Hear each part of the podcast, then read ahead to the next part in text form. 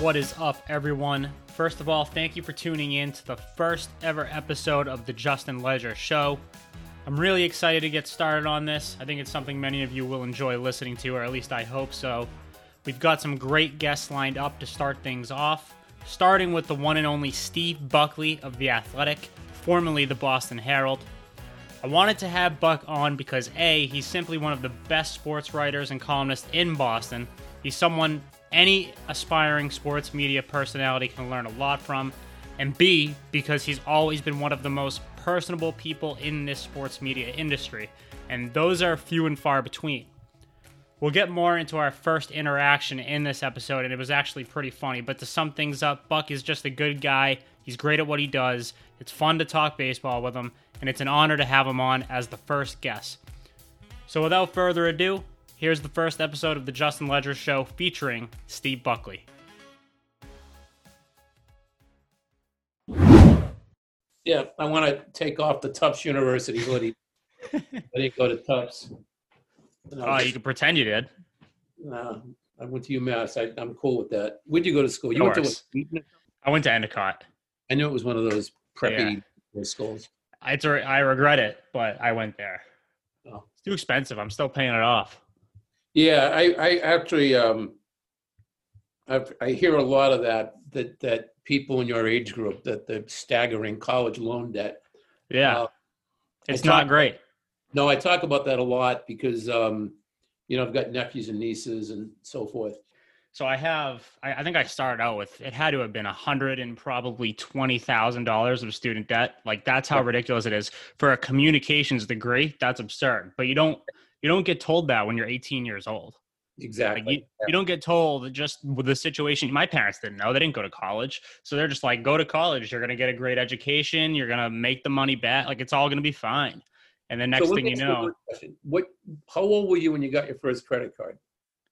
my first credit card. I don't think I got my first credit card till I was like 20, 21, Okay. maybe even after that. I didn't get my first credit card until I was 25. Right. And one of the things I've I noticed over the years, I would go to college campuses a lot, either to speak or to cover an event. And Yeah. I UMass, I'd walk through the campus center at UMass, and I went to UMass, and they have all these tables all set up oh, in the campus center. And when I was there, it was like you know, like demonstrations, stop the war, or donate to this cause, or Yeah. some frat is selling T-shirts to raise money for you know whatever. But I'd start to go there years, you know, like 20 years after I graduated, and there were these tables everywhere. They're basically giving out credit cards. And yeah, it's all. It, the whole system is kind of a scam, to be honest with you. Like yeah, you it's sign up. You sign up for a credit card. Oh, like no, you know, blah blah blah, free credit card, five hundred dollar limit. So, Okay, what's so five hundred dollar limit? And you get these kids that would get seven, eight, nine, ten credit cards, and as soon as you make your first payment, they increase your your limit. yep. You make another payment and they increase it more. Now all of a sudden you get a ten thousand dollar limit. I uh I uh I was talking to one kid that he had like twenty five thousand dollars in credit card debt Yeah. when he graduated from college. I had none of that because I had no credit card, therefore I couldn't Right. run debt. Oh, they're handing them out like hotcakes now. Like Yeah. I get them in the mail, like the pre-approved and all that stuff. And then Yeah. I think I was like 2021. you have people telling you you got to build your credit, so you're panicking.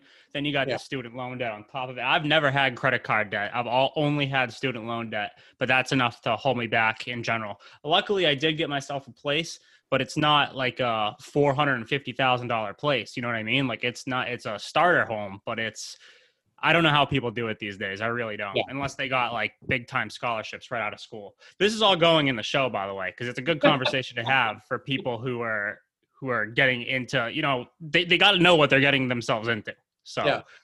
uh, yeah. So we could actually go off of that topic. First off, I want to know how you've been since this whole pandemic started. I know we had a couple of conversations since then, but I mean, what have you been up to? What's what's been going on in the world, Steve Buckley? Well, I mean, I've been working out of my house like a lot of people do. Yep. And uh, I haven't been traveling. I haven't been going to restaurants. Uh, I'm, at, I'm in that age group where you, you got to be a little careful about this. So I've been guarding myself. So I've, I've got two major things going for me. that make it impossible for me to complain. One is I haven't lost my job. Yeah, that's a huge thing. it, And it puts me, you know, ahead of a lot of people. And B or two, I haven't I haven't gotten sick. So the way I look at it is if you still have your job and you have your health, then you have zero to complain about. So I'm not going to sit here and say, oh, you know, boo-hoo, I can't go bowling or I can't go to a restaurant Right. or I can't hop on a plane and go to South Beach or something. So um, I'll get past this just fine.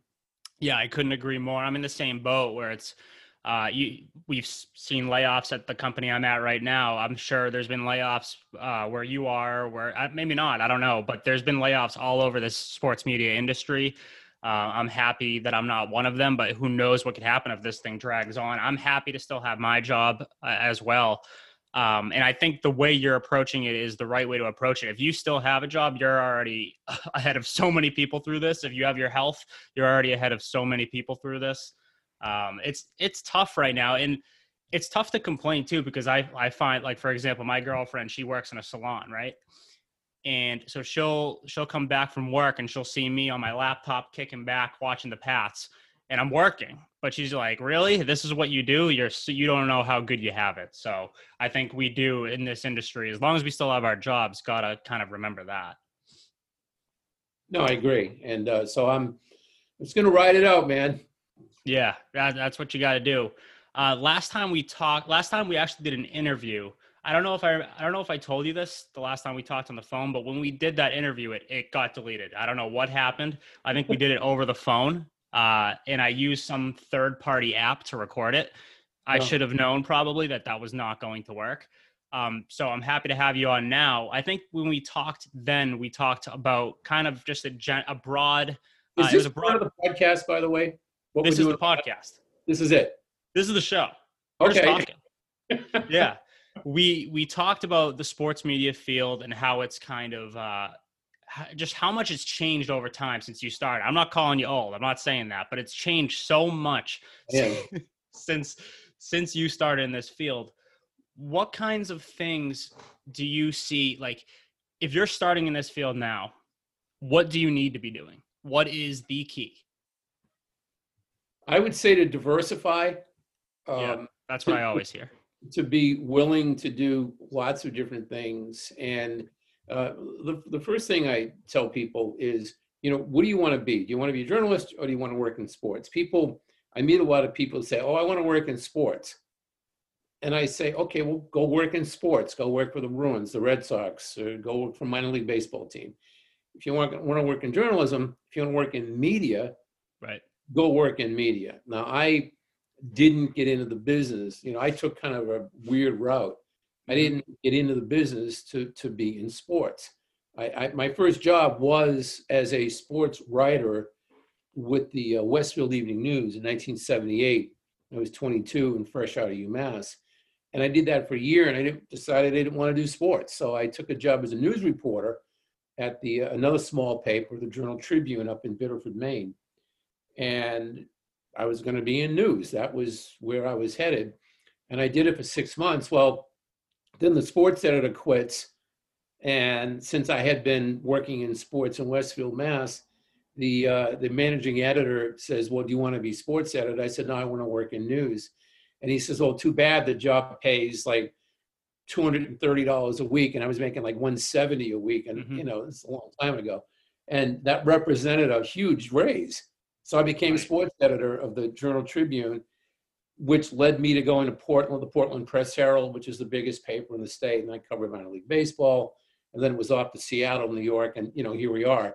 And uh, and I don't regret it. I mean, I love what I've done, and I've, it's allowed me to branch out into you know TV and radio and some books and some other things. But uh, if all you have is sports knowledge, that that isn't going to to to cut it, especially in today's age. You need to be able to do different things. I always tell younger people, you know, send out a movie review, send out a, a story on some political event, show prospective editors that you're versatile and you can do different things. Yeah, that's key. And the other thing I've heard a lot is get involved. Like, for example, what I'm doing now with a podcast. Like, if you're just getting into the field now I- with writing and that's it, I Yeah. don't think that's going to work in this landscape of media. Maybe I'm wrong. I mean, there's some really, really good writers out there. You are being, you are one of them. You've proved that that's kind of wrong. The Athletic's doing great things for journalism. Um, but I feel like when you're just breaking in, like right this second, you're coming out of school, and all if all you have is writing and you can't show anything else, I don't know if that cuts it. Do you agree with that, or do you do you think uh, like what kind of like do you think video is important? Like you need video, you need podcasting, Oh, yeah, or no, is that just totally like icing that. on the cake? There, um, you know, there's like uh, Meghan Ottolini at the Herald. Yep. She's got like a uh, a whole TV station in her backpack, and Right. she can go set up somewhere on her own and set up her camera. And you know, she was right there in the middle of the presidential race. Uh, she was at this big Trump thing somewhere in Boston, and people are jabbing at her and stuff. Oh, fake news and and uh, and and she's in her early twenties. Very Right. talented, very versatile, and and she's setting up cameras and she's doing all this stuff. And like, you know, I I, I got I got the little phone here and I could take pictures and stuff, but uh, my my my technical skills, I'm sure I could acquire them if I if need be. But my my technical skills are sort of at a low point uh, at minimum compared to what people in your age group are doing. And thank God that you were able to do that, um, because you know, like I said, they will say, "Oh, can you can you can you shoot?" Like when I was at the Westfield Evening News, I had to take my own pictures because we only had one full time photographer, and and I'd cover like the Westfield High West Springfield game in soccer, and I was supposed to take some pictures that can run in the paper. I had terrible uh, photo taking skills. I can do it now with a cell phone uh, because it's, it's just the, the technology is there. But I had this like old phone, this old camera rather, and all my I take like 50 pictures and I take them back to the guy in the you know the little photo room in the back, and it was a it was a quest to find one usable photo because everything I had was blurry and washed out, you know, and so forth. And so I find it finally developed this trick where I would like wait until there's like a timeout. And then like Dave Engelbrecht, the big football star at Westfield High, would go over to the bench and get a drink of water. Yeah. And you know, and like he's just standing there with the water, and I take a picture, and we run it in the paper on Monday. You know, running back Dave Engelbrecht takes a breather during Westfield's 28-6 victory over West Side on Saturday, because it was the one usable photo. And Right. you know, it's it's like you, you need have a lot of versatility, which clearly I didn't have back then. Fortunately, the next paper I went to, and then from there on, my photography skills weren't needed. I can take pictures now for the website Right. because the the photos you take on a cell phone uh, will come out great as long as it's a decent photo uh, at our website. So I'll, I'll snap a picture of some guy I'm interviewing and so forth, but I couldn't have done that back then. Uh, going back to what you said about choosing between being a journalist or if you just want to work in sports, I think that was a very important point because I think a lot of college students are a little confused about that. So, my example would be when I broke into college. I was, I, I obviously you take intro to journalism and you take those types of classes. And I was like, oh, I, I thought I work, I, I, I'm working in sports media now, but I don't think I had the same thing in my head going into school of what sports media was. It's not just knowing about sports. I've always been knowledgeable about sports, but then but going out to talk to people, putting yourself out there, being having the mic and being able to ask questions, follow-up questions, go to an event, cover the event, do all that stuff. I don't think students, a lot of students, I'm not saying all, but a lot of students don't understand just how much work goes into it. Um, so what do you think what would your advice to be advice be to those students who are kind of i guess stuck in that place of trying to choose do i want to be a journalist or do i want to go into uh, something like what what should stand out to them as a warning sign like this might not be for you Yeah, that's a great question. Um, so, by way of example, when I was working in Portland, Maine, I was covering the AAA baseball team, the Maine Guides, and I was traveling with them. And Mhm. We were in um, Toledo one day, and uh, we had an off day. And Toledo is only about 50 miles. It's in northwest Ohio. It's only about 50 miles from Detroit. so me and Gary Thorne, who later became a very famous announcer with Yep. the Mets and the White Sox and Orioles and hockey, but he was the play-by-play of the Maine Guides. This was 1984. We rented a car and drove to Tiger Stadium because the Indians, who were the major league affiliate of our Maine Guides, in Detroit playing the Tigers. So we're at Tiger Stadium, and I got talking with Terry Pluto, who longtime sports writer with the Cleveland Plain Dealer, and he's asked me, you know, what do you want to do? Where do you want to go? And I said, well, I want to, I want to cover big league baseball. I want to be a traveling beat writer, which I ended up being. But he was rolling his eyes, and oh, it's lots of travel, it's lots of. And then I'll never forget this. He puts his hands up because you know what? You want to do it, do it. Because if you don't do it, you're always going to wonder what it's like. But if you really want to do it, you go do it, and there'll be a job for you. And that was Terry Pluto. It was 1984. And, you know, I kept plugging away and I ended up uh, out in Seattle, New York, and then Boston as a, as a big league traveling baseball writer. And everything he, all the pitfalls he told me about it came to pass. The, the travel can really wear you down. The late nights, the, the hotel food, the press box food, the stress of writing a deadline. Um, no, I wouldn't have changed it for anything. I mean, it was it's a wonderful memory to have had and to have done that for those years. But it, it is physically exhausting sometimes. More so probably now. I don't do that thing now. But these poor people now have to tweet and there's everything everything's There's so much, yeah. It's a 24/7 industry, which is why beat writers generally. I mean, when I was in the business, when I was just starting out, the beat writers at most papers they'd been there 20, 25 years. It was just just what you did. Right. And you you look at today's industry, it's it's a really a lot more women, a lot more young people, and they transition, they move in and out of different beats and different jobs because it is it is exhausting. So with that long-winded preamble out of the way, I, I would tell younger people what Terry Pluto told me in 1984. If you really, really, really want to do it, then you really, really should. And I think what's going to happen is people say, oh, there aren't going to be any jobs. There are so few newspapers. Well, uh, to a degree, that's true. But Mhm. what will happen is I think a lot of people back in my day just did it because, okay, I'll just do this. And then eventually trickle down, people retire and leave and so forth, and you end up with a job. I think what will happen now moving forward is that the younger people who, again, Terry Pluto, really, really want to do it, will be generally the people with with the most zeal and interest in doing it, and there will be jobs for them. Maybe not as many, but it will be sort of a leveling off thing where the people who don't want to spend the time required to to get to a certain level may migrate to other pursuits and other industries and other jobs, whereas those who really want to do it will kind of stay with it, and the jobs will be there, particularly where there's so much turnover now in the, for the younger people. I've definitely got the feeling talking to people. I've had people reached out reach out to me about, hey, what does it take to get into this field? I see you work in NBC Sports Boston. How do you get that job? How do you do this? How do you do that?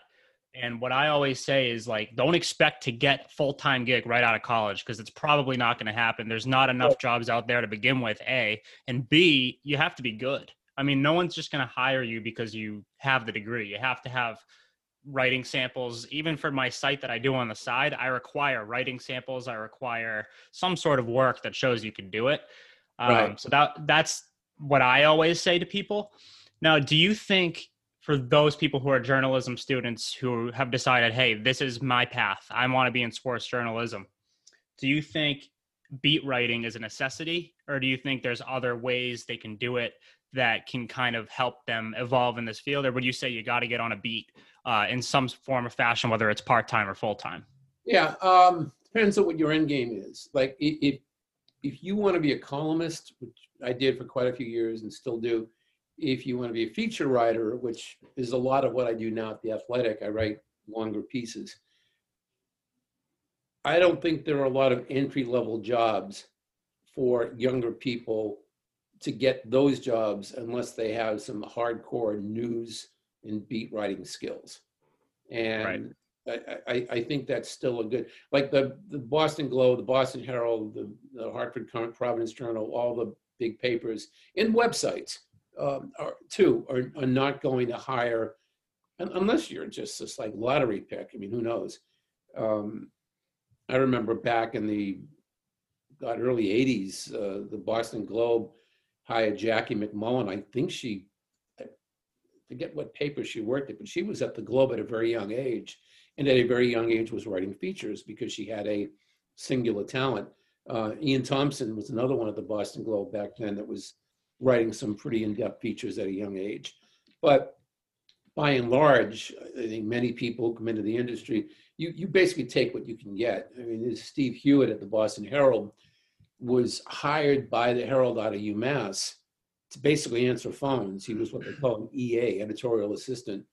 And he's answering phones, he's typing in agate, he's doing whatever grunt work is available, working those odd part-time shifts at the Herald. And then all of a sudden, oh, you want to go cover a high school game and we're a little short. The Patriots say, you want to go do a Patriots sidebar on uh, Wednesday, you know, media day, interview day. And all of a sudden he's assembling a small group of clips. And oh, do you want to do a Red Sox sidebar? And well, now he's the Red Sox beat writer.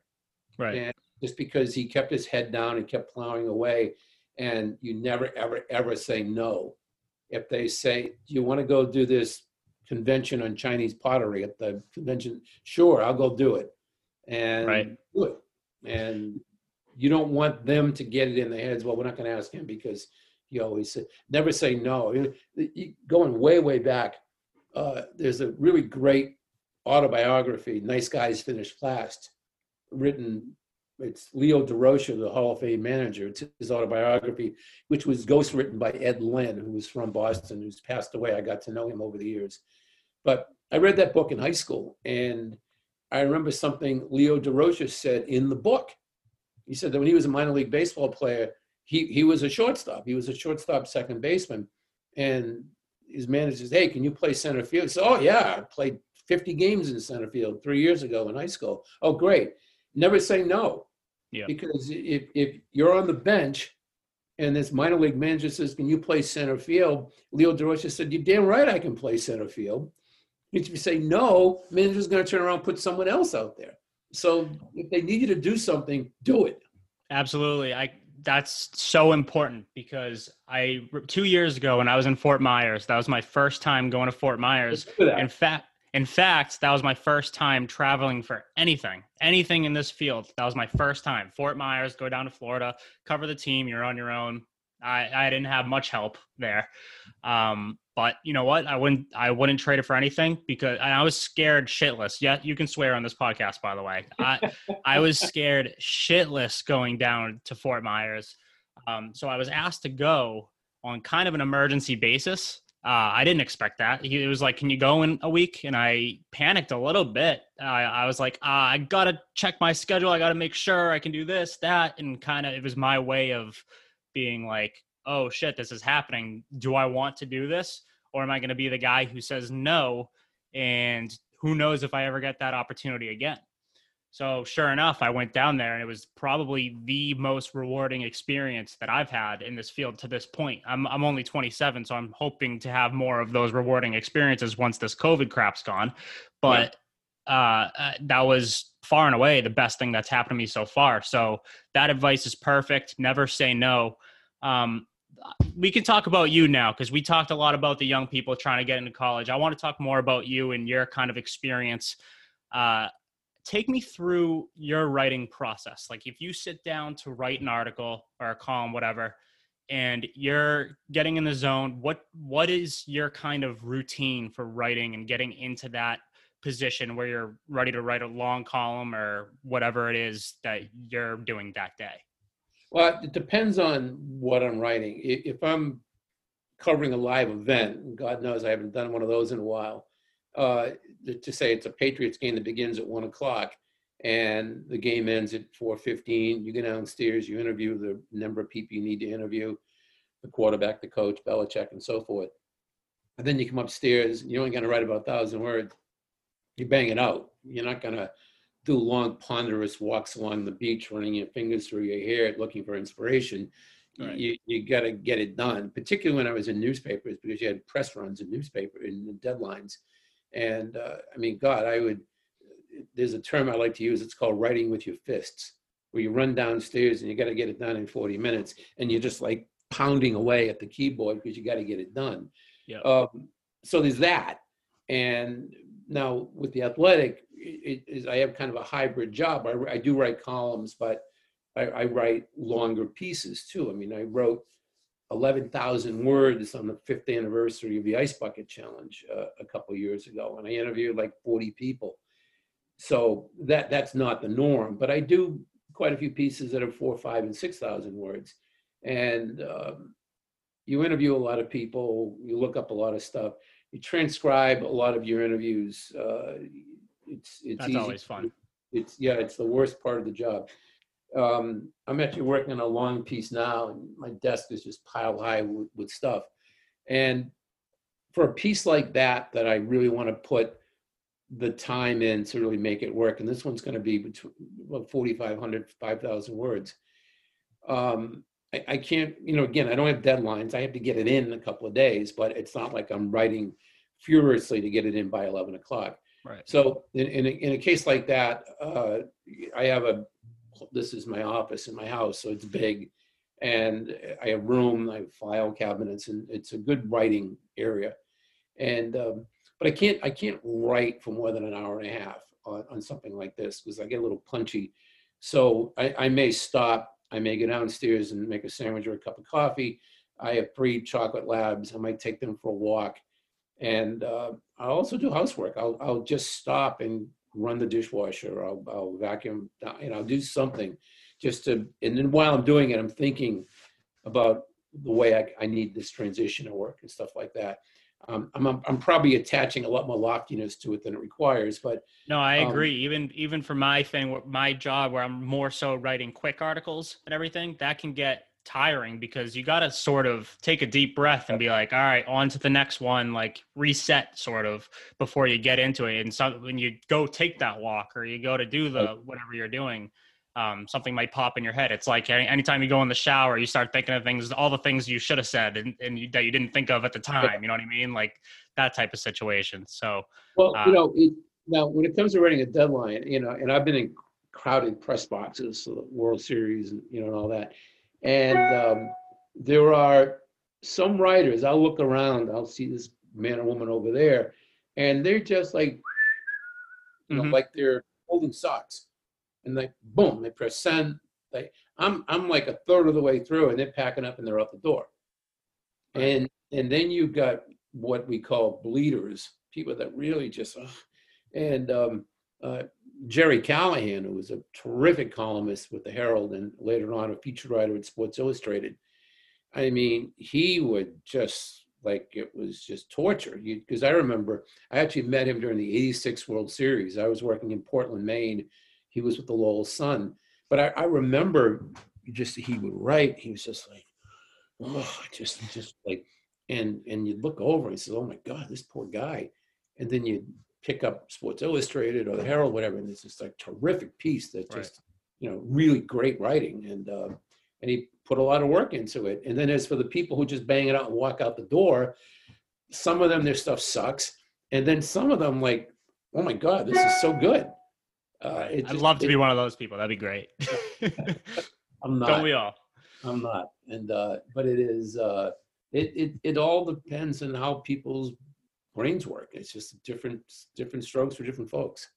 So, what columns over the years that you've written are you the most proud of? If you had to pick a few, Ooh.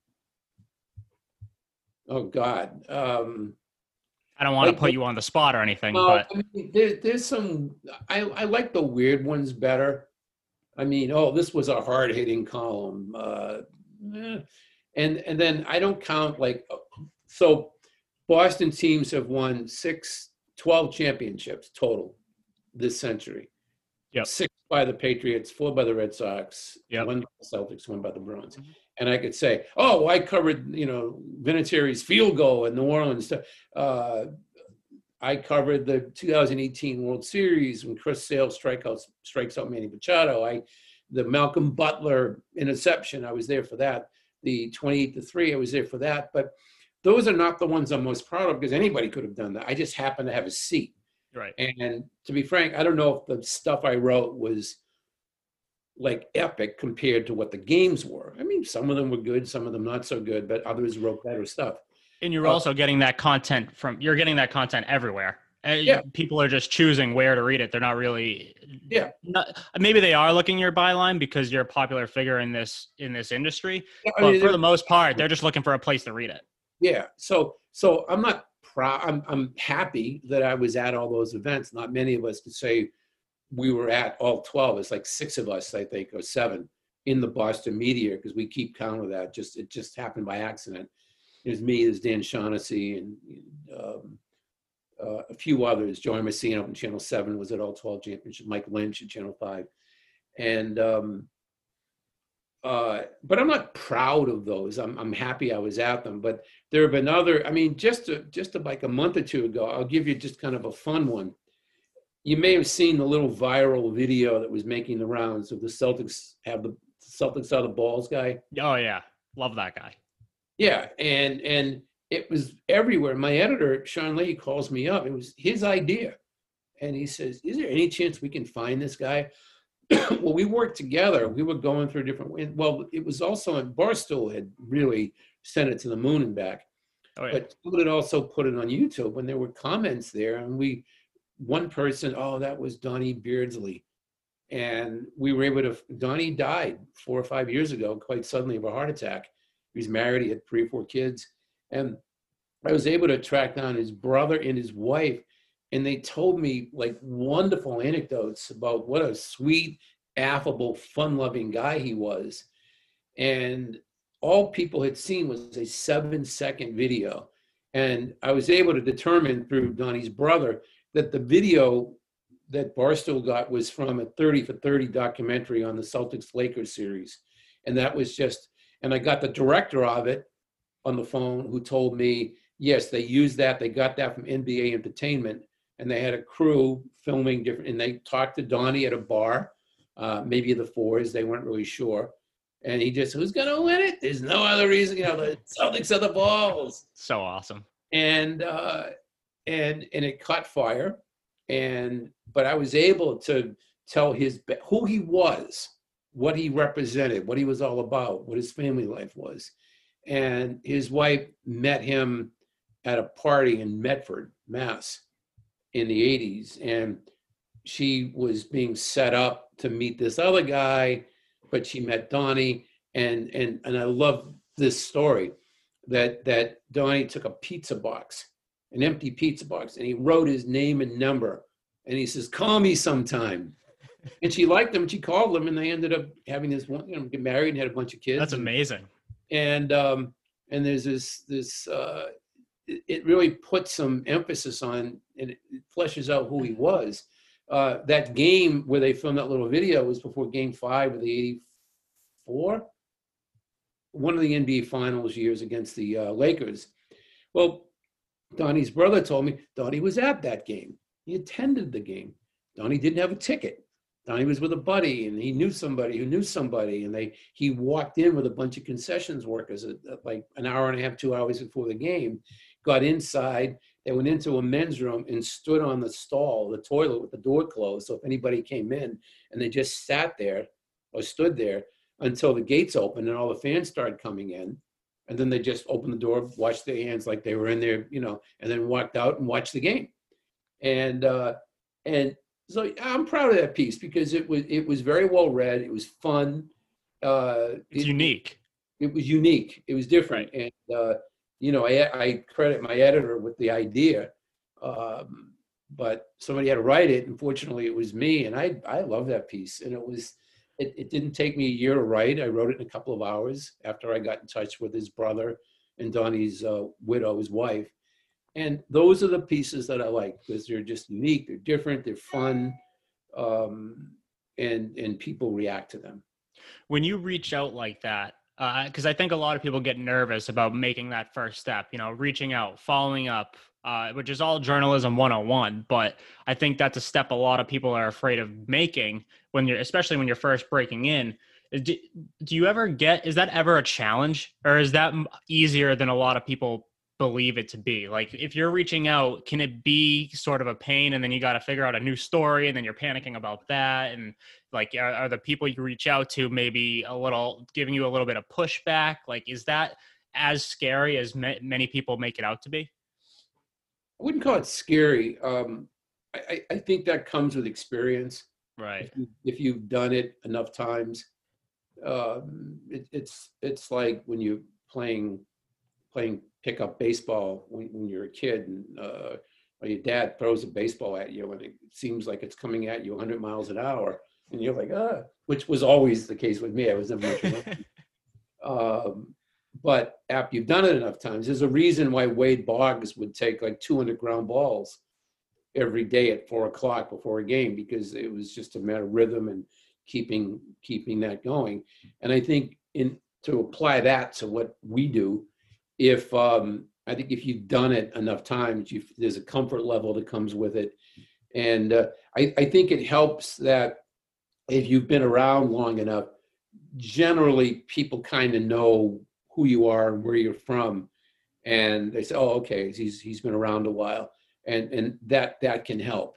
But just to go back to one of my first, and this will really answer your question for it. One of my first assignments at the Westfield Evening News. Westfield is right near Holyoke. And back in those days, Holyoke Millers were a double A team.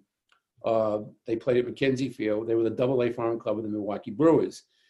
The general manager of the Brewers was Harry Dalton. Harry Dalton was from West Springfield, Mass., which is right next to Westfield and Holyoke. And he'd gone to Amherst College. Well, Harry Dalton is coming back to Holyoke for Harry Dalton night. I had just been hired at the Westfield Evening News. I'm 22 years old. I'm a month and a half, two months out of UMass. I have to go to McKenzie Field and interview Harry Dalton, who is a very well, he's passed away, but at the time, very well known baseball executive. He was the the Theo Epstein of his time. He had been with the Orioles, he'd been with the Mets. He, he was a very well known guy. And I had to interview him.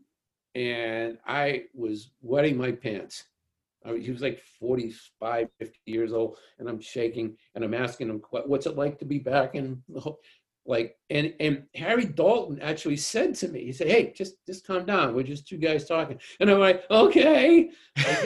you know, because I was 22 years old. And um, I'll, never forget that night on many levels. Number one, Max Patkin was there, uh, the clown prince of baseball. If you've ever seen, um, Bull Durham, he Max Patkin, he's the guy that's running around the field. He's a professional clown. He, Max Patkin was making an appearance that night.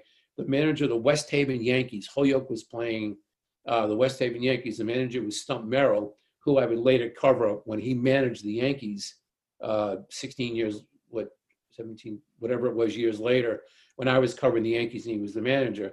And in the third or fourth inning of that game, the West Haven pitcher was a guy named Gil Rondon, R O N D O N, and he got lit up a little bit. Stump came out to take him out, and as Gil Rondon's walking off the mound, this is at McKenzie Field in 1978, he stopped, he threw his glove up in the air, and he started screaming, Why can't I get anybody out?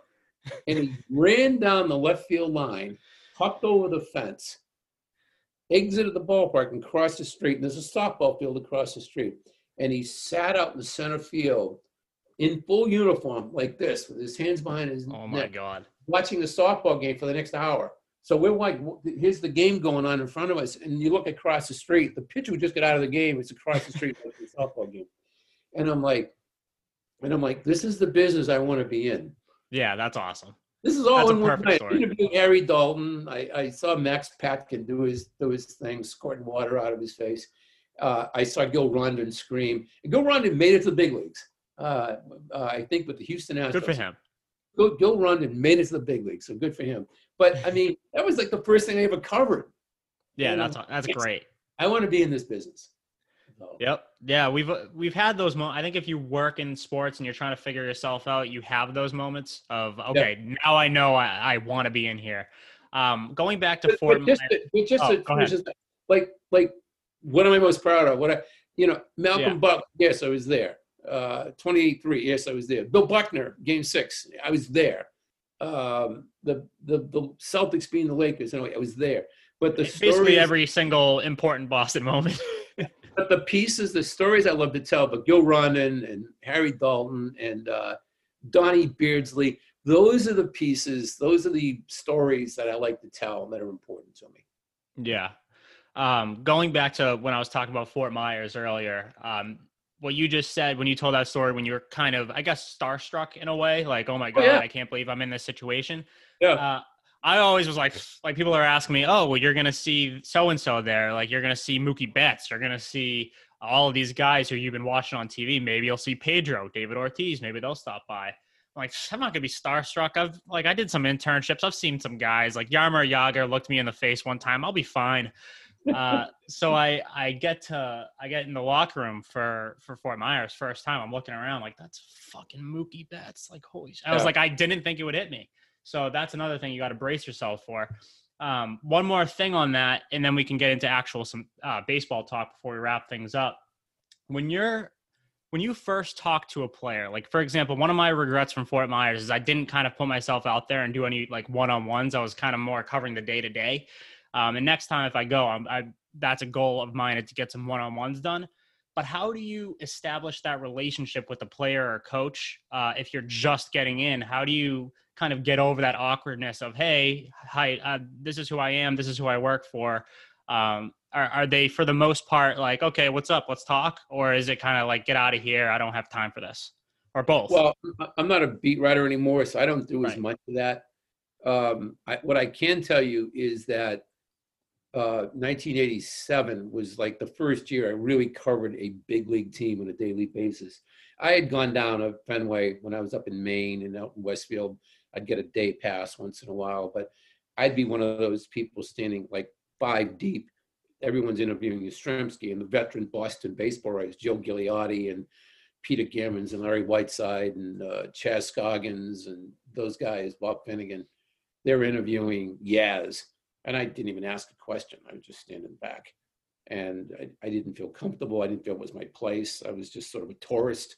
And at that point, then I covered the minor league team in Maine. But but really, when I got out to Seattle, um, one of the things I did was I I made it a point in spring training. I was there for you know two months, whatever.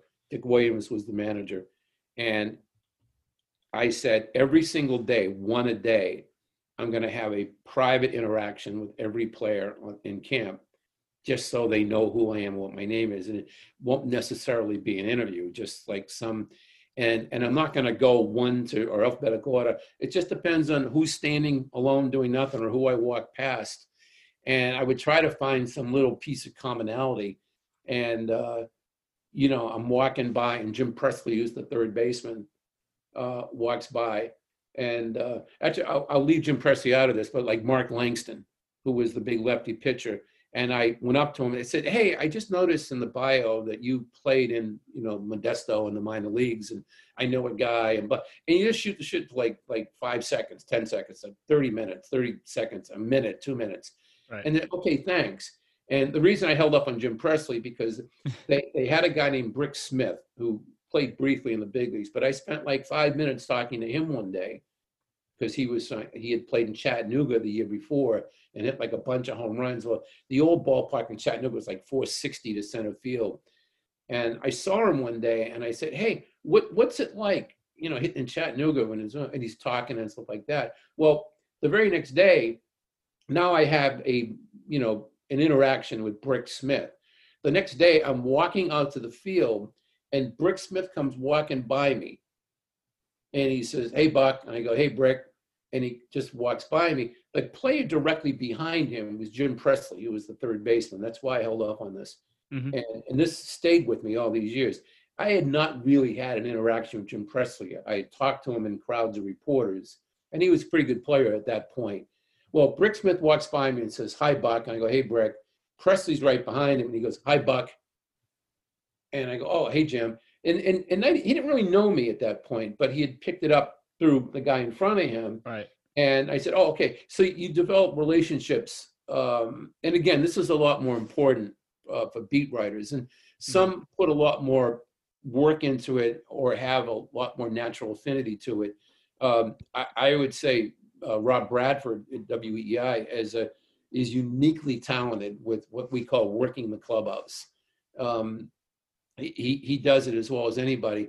When I was in New York, Michael Kay, who's now the play-by-play voice of the Yankees for the Yes Network, but when I was covering the Yankees, he was with the New York Post and then the Daily News, and he worked the clubhouse better than anybody. Jeff Horrigan, who used to be at the Herald, was really good. Uh, I'm told Peter Gammons back in the day was was uniquely talented. It's just uh, um, it, it's something that some people want to do. They're they're good at it. Um, I I did I didn't put as much into that as other people. I, I I was more into managers and coaches and general managers and scouts and stuff like that. And uh, and and as a columnist now in feature, I, I don't. It's not really my it, it it's not really my purview to do that. Right. I did enough of it, but some people are better at it than me. Gotcha. So let's get into some baseball talk because I know that's I mean that's how we first uh, kind of met in the newsroom as we started randomly talking about I I'm actually going to press you on this one. I'm going to bust you a little. Grill, bit. I think the first time I ever talked to you. What's that? You got into my grill the first time I ever Yeah. I, that's what I was just about to say. I think I the first time I talked to you. Next thing you know you're like, "Mm." No, so I think Oh, our good friend Evan Drellich was in the newsroom at the time, and uh, I, I remember this like it was yesterday.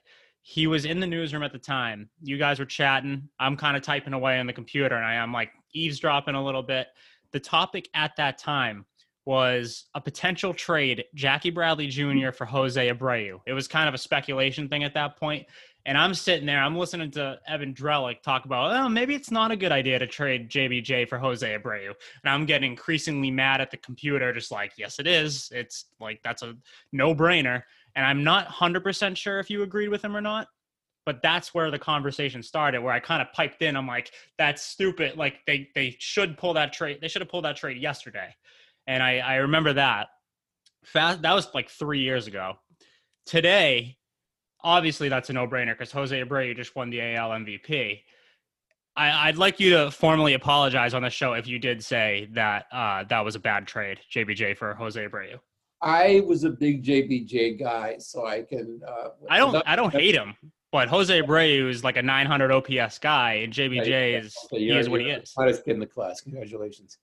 uh, but I, I, I don't remember. I, I remember, I remember being a big JBJ guy because I often said, every time I go to a game, he makes the greatest catch I've ever seen, and uh, Which is he- very true.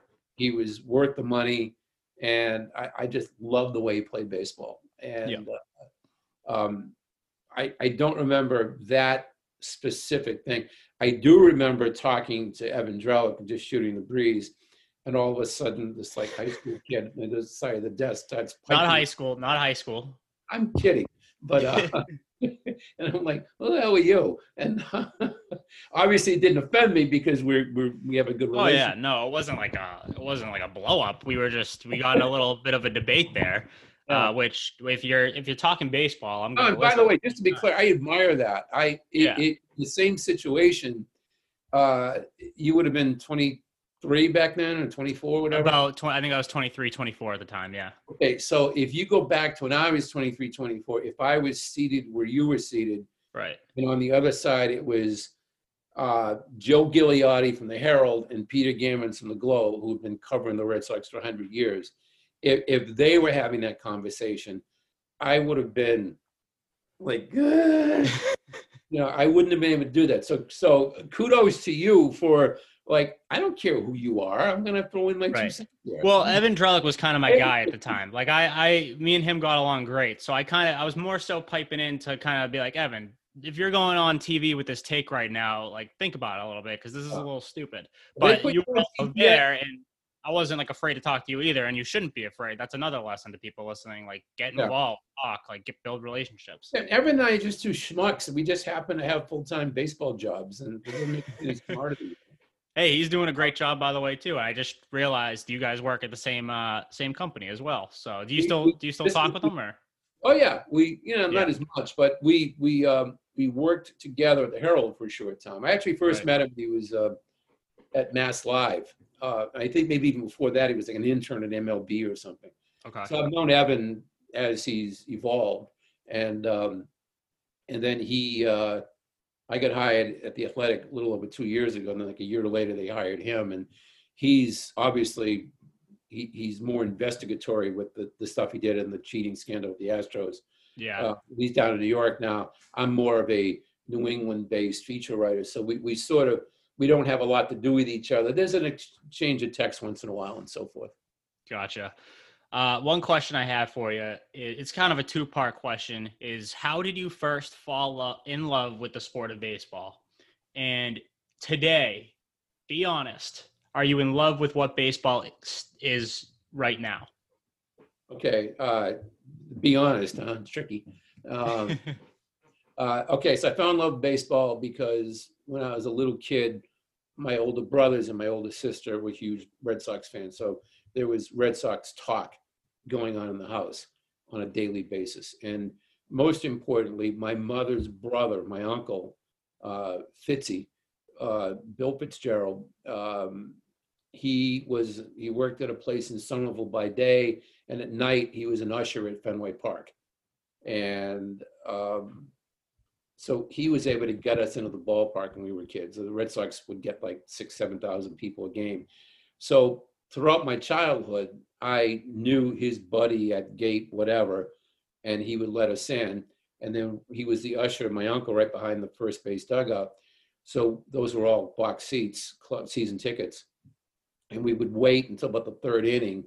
And by then, my uncle knew which of the people weren't in attendance, which seats were empty. And I'd go see my uncle in the third row, in the third inning rather, and he'd say, "Hey, go go take those two seats down there." And I'm sitting like in the second row behind the dugout. That's how I grew up watching the Red Sox. And obviously, 67 was huge. I was 11 years old when they won the pennant. Um, but uh, as early as I can remember, uh, 69 was a big year too, because that was the first year, I was 13. That was the first year that me and my buddies could go to Fenway without adult supervision. And we must have gone to 40 games that year. No, I'm not exaggerating because we just went all the time. Because my, we could get in for free we could we could sit where we wanted because they didn't draw they, they, they would draw much better by then but there would still be empty seats. And then we'd see my uncle and we'd get really good seats. And um, so so baseball became a part of me and has been throughout my life. Do i love the game as much as yeah i do. Um, really? uh, okay. uh, i have the mlb package I, I i i love i love watching the mets they're my i fell in love with the mets in 69 because they're, the amazing Mets reminded me of the Impossible Dream Red Sox. So as much as I blather on about the 67 Red Sox, I can go on and on about the 69 Mets. Cleon Jones at left, Tommy Agee center, you know, uh, Buddy Harrelson at shortstop, Jerry Grote behind the plate, uh, Seaver, Koosman, you know, Gary Gentry, Nolan Ryan, Ed Kranepool, you know, I can just, Gil Hodges, the manager, I can go on and on. Um, yeah, it, there's a lot of problems in baseball. They're really screwing it up. Uh, the hit a home run or strikeout thing, the, the the changing pitches every five minutes, the roster. The extra innings rule. Yeah, it's yeah, it's. Uh, oh, you agree it, now? What's that? the extra innings rule, the man on second. I wrote about. I, I had an epiphany on that. Yeah, we we talked about it, and I said I hate the rule, and you, you said you like and yeah, I, I just had to bring that up really quick. Okay, I, I here's I, I'm not sure about it moving forward when we get back to 162 game season. What I, what I will tell you is that I was dead set against it. Apparently, we had this discussion. Uh, I don't remember. I'm sorry. Um, Fair enough. But I wrote a column on. You can look it up in the Athletic. I wrote a column on it during the season, and it was a Mets game. Uh, I was watching a Mets game. It was the first time that it looked like the game would go to the 10th inning. It was like the Mets had tied it in the ninth, or whoever they were playing tied it. And the announcers were Gary Cohen, uh, Keith Hernandez, and Ron Darling. And they immediately started talking, well, if we go to the 10th inning, they put a runner on set. And I'm like, oh my God. And I'm immediately leaning forward. I'm watching the game on the MLB package on my iPad in the backyard. And I'm leaning forward and I'm thinking, do you punt the guy over? Do you, what do you and I'm really thinking strategy now. And I was pulled into it without even knowing I was. And I called my editor the next day. I said, you know what? I, I found myself organically being wrapped up in do you bunt the runner over? And uh, do you put a pinch runner out there? Do you you know it's the guy who would have been you know and all that. And uh, uh, do you have a pinch hitter up? Do you change pitchers? What do you do? Then um, and i didn't have any answers because it was all new and shiny to me. And uh, i remember um, the the red sox um, uh, told me they one of the, one of the things they talked about was that coming into the season they reached out to Mike Gambino, the baseball coach at Boston College, because they had been using the rule in college baseball, and they just hey Mike, when you when you go to the tenth inning, do you do this and what's your mindset? They just want to know what mindset was, and Mike Right. was saying I'll do this, I do that. So uh, I found myself pulled into it, and I wrote a column saying mea culpa. Um, I'm I'm all for this.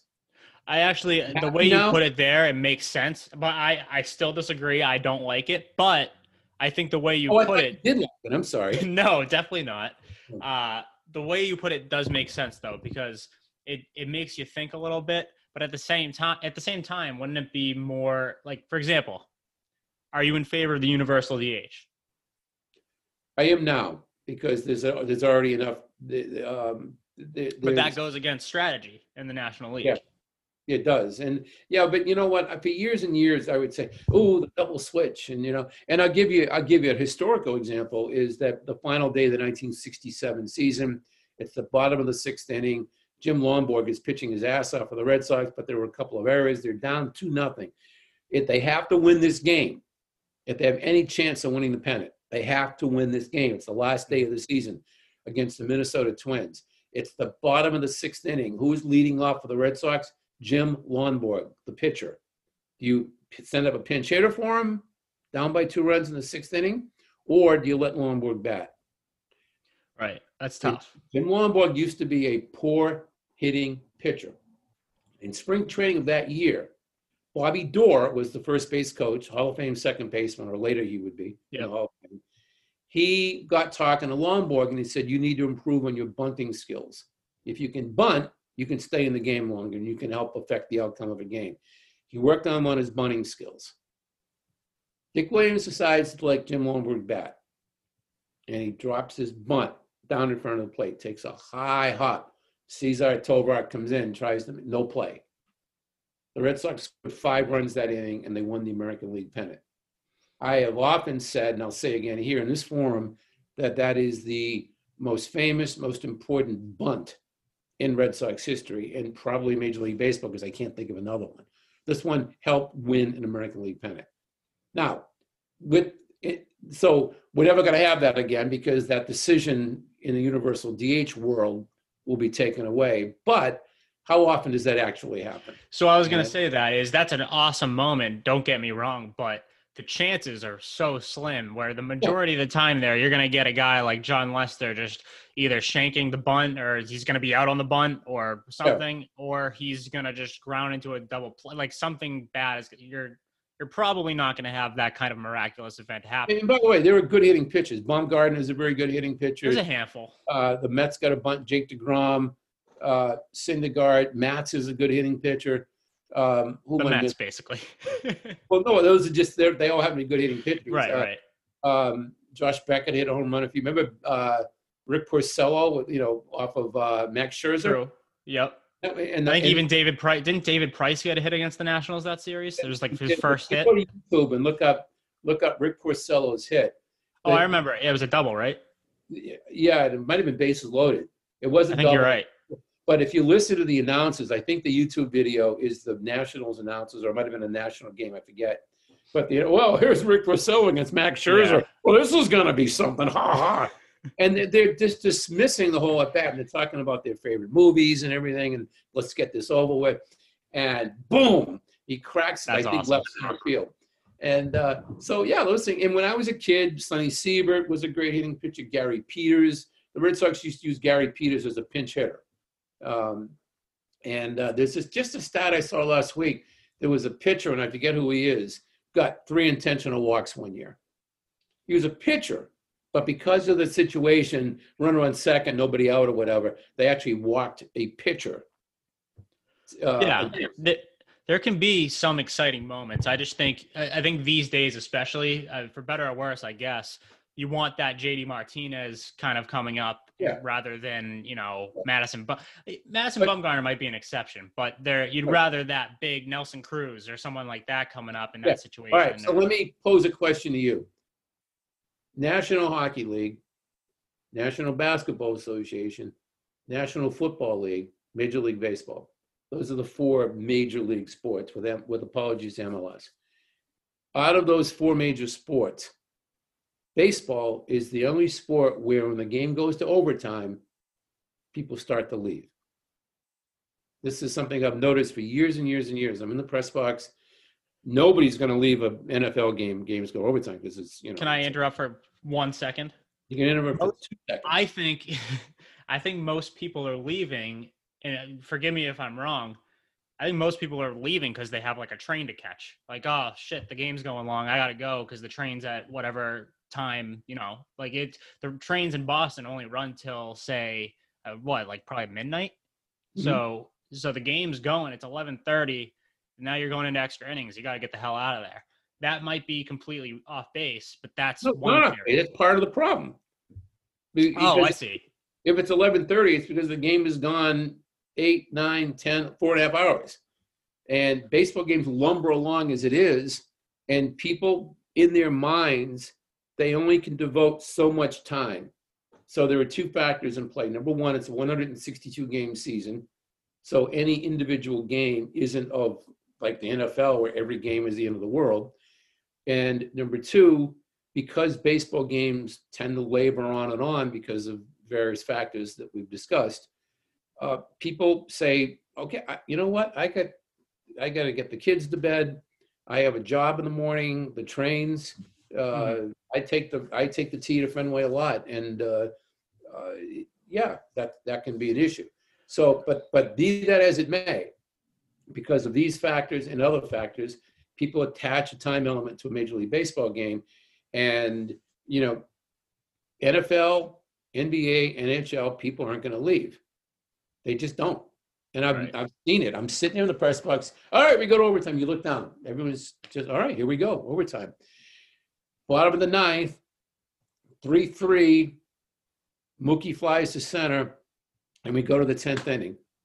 I look down, and there are people just, uh, oh, let's, and they're gathering all their stuff. And it's almost like they don't even just, they don't even discuss it. All right, let's go. Because those are, those are more so, I think, there's, there's a lot more casual fans. I think that's kind of what you're getting at. There's just a lot more casual baseball fans. If you're a fan of the Patriots, chances are you're very invested. If you're a fan, I most of my friends are not heavily invested in the Red Sox. Um, nobody goes. Nobody goes. Huge baseball fans. Nobody goes to a Patriots game because it's a day out. Correct. That's what I mean. Yeah. It's it's uh, even even even the music. I wrote a big feature for the Athletic on on pro sports theme music and if you listen to the CBS and the Fox, it's like it's like they're launching off the spears and shields. They're going off to war. Yeah. And and if you've been to a Patriots game and you you're driving down Route One and it's bumper to bumper traffic, and you see the people walking toward the stadium, they've all got Gronk and Brady, and they're it's like right. serious stuff. And I know they do the tailgating and they throw the Nerf football and all that but football is not, it, it's a very serious thing. Yes. With baseball, you know, you get the whole George Carlin thing. Baseball is played in the park. And uh, Sweet Caroline. It's like Caroline. Yeah. And uh, in the, I remember uh, a couple of years ago when the, uh, last year, when the Bruins played the St. Louis Blues in the Stanley Cup final, well, there was an off night one night between games, and the Cardinals were at home playing, I think, the Giants, and all the media, everybody went, and they have that like platform out in right field, way up. The tickets are like you know eight dollars or something. Not on like the roof at Fenway, but it's a bigger stadium and it's a newer stadium, and we were all out there, beer and hot dogs and and and camaraderie and and we were sort of watching the game, but we just wanted to see the ballpark. I mean, I had been there because I had covered the World Series there and some other stuff, but um, but we were all these were a lot of hockey writers who had never been to the St. Louis ballpark, Busch Stadium, and we were kind of watching the game, but it was a night out. There was lots of beer, lots of hot dogs, such like burgers and stuff. The food Mhm. was great, brats and stuff. And um, I think a lot of people go to baseball games because it's a night out. And Yeah. You, it's 20 after 10, we're going to the 10th inning, toodaloo. So how do you get more hardcore fans of the sport? Is there We don't need more hardcore fans. If if I owned a major league baseball team, I'd be thrilled if casual fans were coming every True. night because they're filling the ballpark. They're they're enriching our coffers, uh, which we need money to pay players and improve the product. Um, uh, you know, I'd like to, you may not, you may be surprised. I actually would like to see a new Fenway Park. I think Fenway's antiquated, it's crowded. Um, It's definitely not an ideal park. Like I, I get what you're saying. It's actually the only park I've ever been to, Right. fun, like which is crazy. But I don't get out crazy. much. Yeah. Yeah. I don't get out much. Um, but I, whenever I'm in there, I'm like, this place is not designed for what baseball, like what it is today. Like it's it's it's a, it's a landmark, but it's it could use a big time remodeling at the least. I agree. Yeah, ba- base, baseball. Um, uh, Bob Ryan from the Globe describes Fenway as a uh, uh, 19th century ballpark. Uh, no, it's a 21st century ballpark because you know built for people who were born in the 19th century. Uh, yeah, it kind of is. we are physically bigger people than we were. Fenway opened in 1912, and Yeah.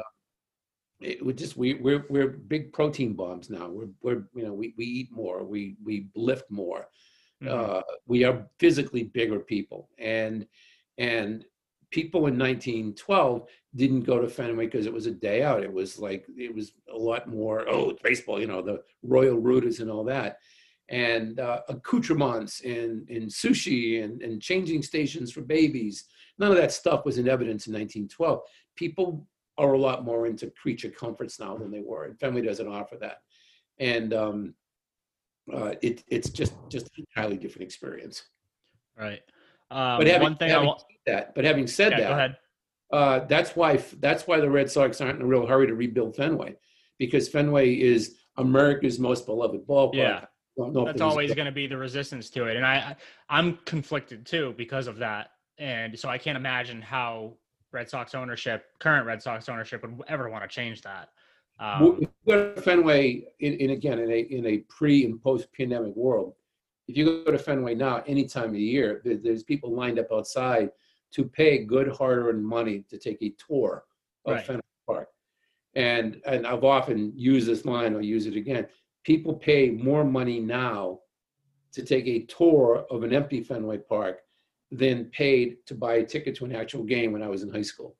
And that's crazy and um, and people come from all over the country, all over the world, just to go to Fenway Park. And you see it. Like when I was a kid, you go to Fenway, you didn't see people in Philly shirts walking around. They doing there's something. Glenn Ordway always point- we used to do the WEEI show out in Lansdowne Street, and whichever team was in town, fans would come up to the glass and they do the this with the shirt yeah yeah you know, like, oh, you know, I'm a Philly, yeah, great, good for you, and go. And um, but when I was a kid, you you didn't see like hundreds of fans wearing the apparel of the opposing team. You went to Sox game to be Red Sox. You might see an odd guy here and there, a family or something, but the the notion of fans taking road trips to see opposing ballparks and to root for their team. There are people who plan vacations to go to Fenway and they plan for the week that their team is in Boston and they buy Right. tickets. And there's a whole family of Royals fans with the shirts and the caps and everything. And obviously, if you've ever traveled, you haven't, but if you if you travel with the Red Sox, if you go to Tropicana Field at Camden Yards, the place is filled with Red Sox fans. right yeah, Baseball- you, you don't even need to travel to know that i mean you watch Yeah. the broadcast and it's let's go red sox chance so Yeah, and it's it's uh, it be, people because it's a night out, it's entertaining, and people love seeing um, the new ballparks. And I yeah I am extremely lucky that I covered baseball as a beat writer when I did, because I got to see all of the old ballparks and all of the new ones. Yeah. So you go to Milwaukee, Milwaukee County Stadium, I covered games there. Now you got Miller Field, Miller Park. I've covered games there. Old Busch Stadium, New Busch Stadium, uh, Three River Stadium in Pittsburgh, PNC Park, and it was a good era for me, and and uh, because I, I love seeing ballparks. The only of all the new ballparks, the only ones I haven't seen, and it's only because they've only opened in the last couple of years, is the new one in Texas and the new one in Atlanta. I saw that, and oddly enough, both those cities are in their third new ballpark. I was at Atlanta Fulton Stadium. I was at Turner Field. I haven't been to the new ballpark in Atlanta. I was at um, the old Arlington Stadium, which was a real dump, and and then the new ballpark, which has now been replaced by the new new ballpark. So those are the only two I haven't been to. There's probably only a handful, and if I wasn't from Boston, Fenway would be one of them. But there's probably only a handful of parks I truly like our bucket list parks. Like I need to go see PNC Park. I need to go see uh it's now Oracle. Um but San I- Francisco. not or yeah, San Francisco, whatever the hell it's named now. It's got um, six games, yeah. Yeah, I don't even know. But San Francisco, I actually did a tour of Petco, but I want to go back because uh, it was like uh, they they were setting up for some monster truck thing, so the whole field was dirt. Like it wasn't, uh, you know, it wasn't the beautiful stadium that it should have been. So there, there, Wrigley is another one just because of the history. Um, so there's probably only a handful that I would personally want to go. Camden. Um, so I would put not that you asked. I would put Camden number one. yeah, Uh, I, I love the it because it set it was the template from which all the other ballparks came, and the way they wedged it into the urban scape by keeping the B and O warehouse in right field. Uh, I would put Camden number one, Oracle number two. PNC is beautiful. God, I could just that's the I- one I I- think that tops my list because It I've just seen the. Yeah i've just seen kind of the the almost like like you know the aerial view of it you just Yeah. see like how beautiful it is and that's the one that tops my list. I'm Yeah. kind of switching gears here i you don't have to talk about this if you don't want to i don't know how like you know kind of sensitive of a topic it is. David price a few years ago uh you obviously i think you and evan actually kind of had a dust up with him uh after like i don't know if you know what remember remember what i'm talking about maybe there was multiple instances. Um but take me through that whole ordeal because I I don't think I've read any further on the situation. I don't know if you maybe you wrote a co- some sort of column around it, but I Yeah, don't well, remember. Like, just take me through that that situation. dust up was not with me. I mean, I had dust ups with David later on. Yeah, Um, the dust up was between David Price and uh, and Evan. Yeah. Um, the how I get involved in it is I wrote about it. And Oh, I I see. Okay. And and what happened was, um, Price had said, okay, so it, it's it's a weird domino thing. Um, Dan Shaughnessy had talked with David Price before the game, and Price said, "I'm not going to talk with the media anymore." And Dan wrote a column about it, and the column was posted during the game, and this was at New York at Yankee Stadium. Mhm. So it pops up during about the fourth inning of the game. It was what we call an early column that Dan had written, and um, was I, I was still at the Herald, and so uh, we're all aware of that column. Evan tweeted out that a reference to the column and said, according to Major League Baseball rules, players don't have to talk with the media Right. and that's it was fairly simple. The game ends, and we're walking down that long hallway in the clubhouse to get to John Farrell's office. And I remember it like it was yesterday. David Price was standing next to a, a hamper or something in the hallway. And as I walked by him, I could hear him in a very friendly voice say, Hey, Evan, you got a second? And I could hear Evan say, Yeah. And I didn't think much of it. And I went into John Farrell's office. And within two minutes, through the cinder block wall, you could hear Evan and, and David Price yelling at each other. Um, somehow David Price took it uh, in a different way than what Evan intended. Evan was just pointing out, hey, they don't have to talk. But I think there there were other factors uh, between those two, and it got very loud and very animated. And and I went, and then later on, everyone's down the other end of the club was talking to whoever the star of the game was, and Price was talking to Porcello, That's Hello. the part that I I remember. Yeah. And um, and I wanted to do a column on Price saying, hey, is it true you don't want to talk with the media? Because I can't just assume that Dan had written it, but I wanted to hear what David Price had to say. And there's kind of an unwritten rule on the media is that there's certain times you do not talk to a player.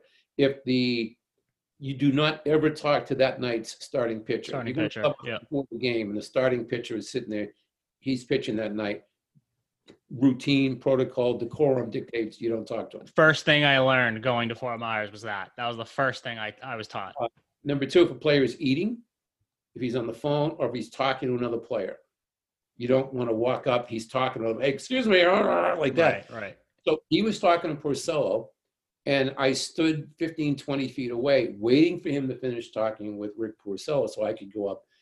And and he looks up at me and he goes, What are you like that? like they kind of turned into something. So um I said, I got nothing against David Price. I mean, I, he he was a difficult guy uh, to, to work with from our perspective. hmm Uh, I, I don't think he was ever a comfortable fit in Boston. He's it seems to be one- well, he will be, assuming he pitches with the Dodgers at some point. Yeah. Um, he he- he could be a jerk in Boston, and I think it wasn't a, wasn't a good fit for him. Um, he signed here because they offered him a boatload of money, um, which he might not have gotten someplace else. And uh, and by the way, I have no issue with him. I, I've been crystal clear on this. I made it. I said from the very beginning of the pandemic that I wasn't going to criticize any player for opting out for any reason, and I've been consistent along. I, I championed his cause when David Price opted out. Uh, he didn't want to be part of it this season. I don't know if he regrets it now that they won the World Series, but that's for him to decide. And when Tuukka Rask opted out, I defended him, and the Bruins fans came down on me for that. I- That that part that we don't even have to get in depth on that. I don't know how you could be against Rask given every given the circumstances there. And with Price, I mean, at the time, there were a lot of players, NFL, MLB, like a lot of people were opting out, so you can't really blame them. I know his team's great, but they're going to be great for the next five years. Yeah. You know. Um, last thing, and I'll let you go. The Hall of Fame ballot for 2021 was uh, released. I think I want to say last week. Do you get a vote in that? Yeah. right. You gotta get a Yeah. vote. Uh, Yeah, yeah. I'm making sure. I'm just making sure. I didn't want to jump to conclusions.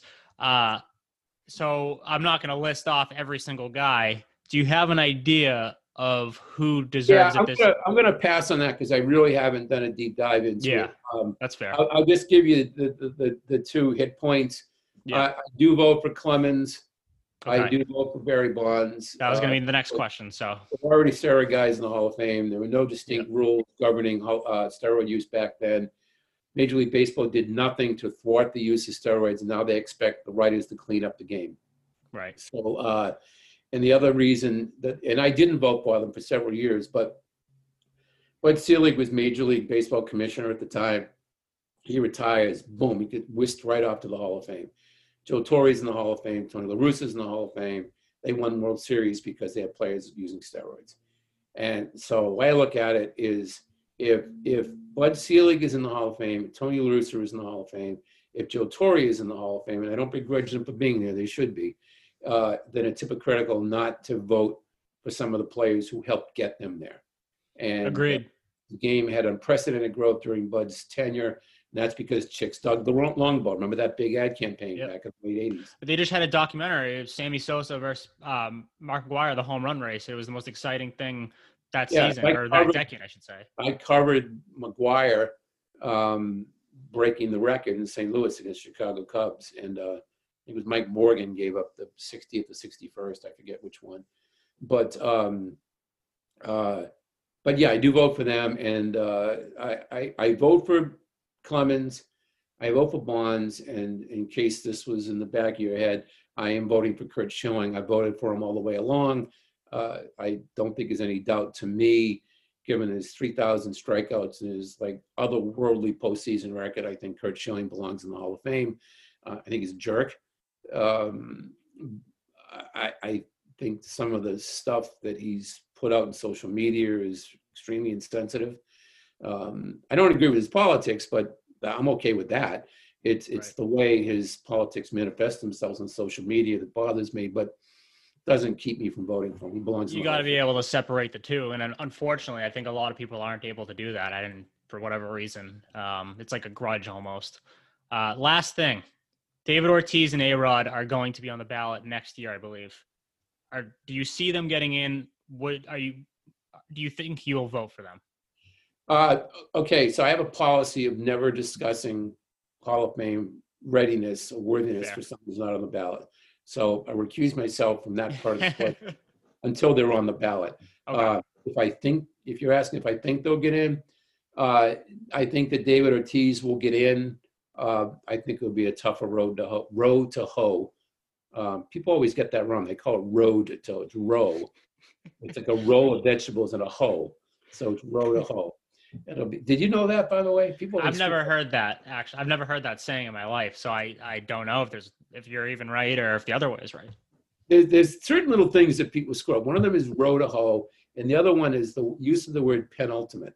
People always use it Oh, yeah. as meaning it's the The great, the biggest thing. Yeah, the Yeah, biggest thing. penultimate. It's the, next to the biggest thing. There's the it. ultimate, and then there's what before that, the penultimate, Yeah, yeah. and um, and the other one is uh, erstwhile. Like Joe Morgan of the Red Sox once called me. There he is, Steve Buckley, the erstwhile Cantabrigian. and I said, "Well, no, actually, I still live in Cambridge." And he's and and and I think people think erstwhile means kind of like you know happy and whatever. erstwhile sounds casual and fun. right. Erstwhile means former. And um, Oh, okay. And I call me the erstwhile Cantabrigian, which means which would mean that that I'm you used to live not there. there. But talk about going off on a tangent. What was the question? Um, David Ortiz, A Rod. Well, I guess Yeah, because I I, I, know you don't want to touch on that, but do you no, I, I. I'm not going to vote for because they're not in the ballot yet. But Right. um, it's tough enough to talk about the guys I do vote for um, because, like the way it is now, it used to be a fun thing to vote for the Hall of Fame. Ooh, it's a big and- controversial thing now because your ballots The argument- people criticize. And I remember years ago, this is a true story. Bob Ryan and I were in the press box at uh, the old stadium in Foxborough. And we were talking about, I want to say Dave Concepcion, whether he should be in the Hall of Fame. And we're going back and forth. And all of a sudden, there was an announcement on the in game PA at the old stadium. Uh, uh, attention, will the two gentlemen who were talking about the Baseball Hall of Fame please either keep it down or bring the conversation to the back room? And because we were just no, how can you vote for Dave? Because like that, and Yeah. and that's when the whole voting for the Hall of Fame was fun. Now because of steroids and and character clauses and and social media and and I I will vote for Curt Schilling and I will Mhm. post my results on Twitter when I submit my ballot, and I will be viewed as a hero to some people and a scallywag by others, uh, and and you get some nasty commentary from people solely because of how you voted, and Yeah. which is, of course, the way the national process is going now in the president race. But um, it, it, it's gone are the days when you can have a lighthearted discussion about the Hall of Fame. It's a lot more serious now. Gone are the days you can really have a lighthearted discussion about anything because everything's on social media. Everyone's behind a you know a screen and typing Yeah. whatever they want. So that's the way it is now. Yeah. Look, this was a great conversation. I'm glad we had it. It's been a long time coming to actually sit post down. And, all that fun stuff? we're gonna we're, we'll post it. I, I'm thinking early next week. I'm not 100 percent sure. I got a couple other people uh, to do this week, so I'm thinking about just throwing them all out there at once. Yeah. Uh, but because we're just getting started, congratulations! You're the first person I've interviewed for this podcast so far. We've got a couple lined up, but you you are number one. So Who's lined Uh, up besides me? I don't know if I want to spoil it. Oh, okay. You'll, you'll, you'll just have to come back and check it out. That's All right, that's fair enough. you- I hit, played that hit game the subscribe you button. play with me. Yeah, there you go. Um, but again, thank you very much for coming on. I will say there's a lot of uh, there's a lot of people in this industry who I think kind of have their nose up in the air. Uh, I've kind of learned that. There's a few that are, are are nice people, but you have always been good to me. You've always been uh, willing to have a discussion, so I do appreciate that. And again, That's thank you. all for- on you because you stuck your nose into our discussion. So Hey, so you gotta do what you gotta do sometimes. I don't know. you might we might never have known each other if you didn't like like hey I got something to say here. So good Well, yeah. If you didn't say don't trade Jackie Bradley Jr. for Jose Abreu, we wouldn't have. We maybe we wouldn't be here. even, right okay, I, I must say, I, I might have made that trade. Maybe maybe I didn't. Maybe I didn't see Abreu's future as you did. Um, but hitter. but I will tell you, I really just love watching him play. So um, and and I'm I will mourn the passing, not the passing, but the trade of Mookie Betts. I wanted Mookie Betts to play 20 years for the Red Sox. Yeah, that's a whole other discussion I don't want to get into because I I'm gonna get yelled at for this, but I wasn't I didn't hate the trade. I don't want to get into it, but I didn't hate it. Say that for All right. Yeah, absolutely. That's a teaser for the next time you're on here. Thanks again, Buck. I appreciate it. And have a great rest of your day. Hopefully, this pandemic ends soon so we can actually do this in person. All right. All right, take care.